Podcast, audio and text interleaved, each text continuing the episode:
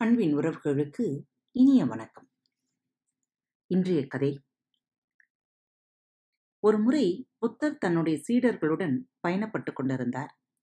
ஒரு ஏரியை எதிர்கொண்ட போது அங்கிருந்த பெரிய ஆலமர நிழலில் அனைவரும் சற்று ஓய்வெடுக்கும் எண்ணத்துடன் தங்கினார்கள்.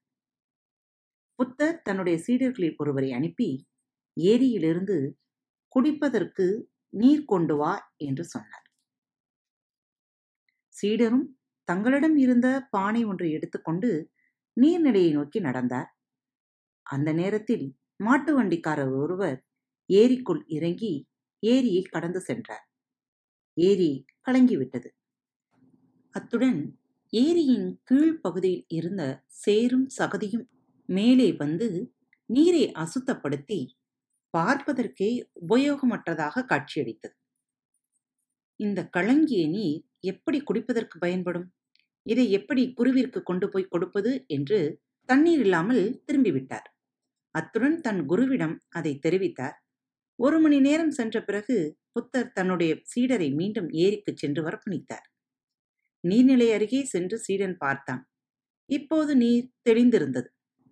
சகதி நீரின் அடி சென்று பிந்திருந்தது ஒரு பானையின் தண்ணீரை முகர்ந்து கொண்டு சீடர் புத்தரிடம் திரும்பினான். புத்தர் தண்ணீரை பார்த்தார். சீடனையும் பார்த்தார்.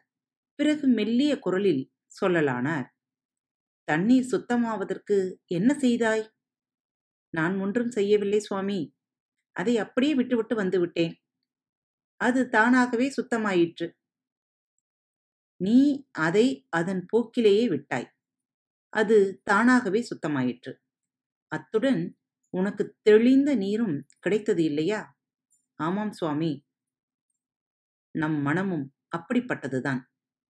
மனம் குழப்பத்தில் இருக்கும் போது நாம் ஒன்றும் செய்ய வேண்டாம். அதை அப்படியே விட்டுவிட வேண்டும். சிறிது கால அவகாசம் கொடுத்தால் போதும். அது தனக்குத்தானே சரியாகிவிடும். நாம் எந்தவித முயற்சியும் செய்ய வேண்டாம். மனதை சமாதானப்படுத்தும் விதத்தை பற்றி சிந்திக்கவும் வேண்டாம். அது அமைதியாகிவிடும். அது தன்னிச்சையாக நடக்கும். அத்துடன் நம்முடைய முயற்சியின்றி அது கண்டிப்பாக நடக்கும்.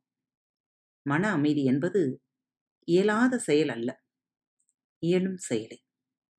மன அமைதியுடன் இந்த நாளை கொண்டாடுவோம். இந்த நாள் இனிய நாளாக அமையட்டும். வணக்கம் நேயர்களே.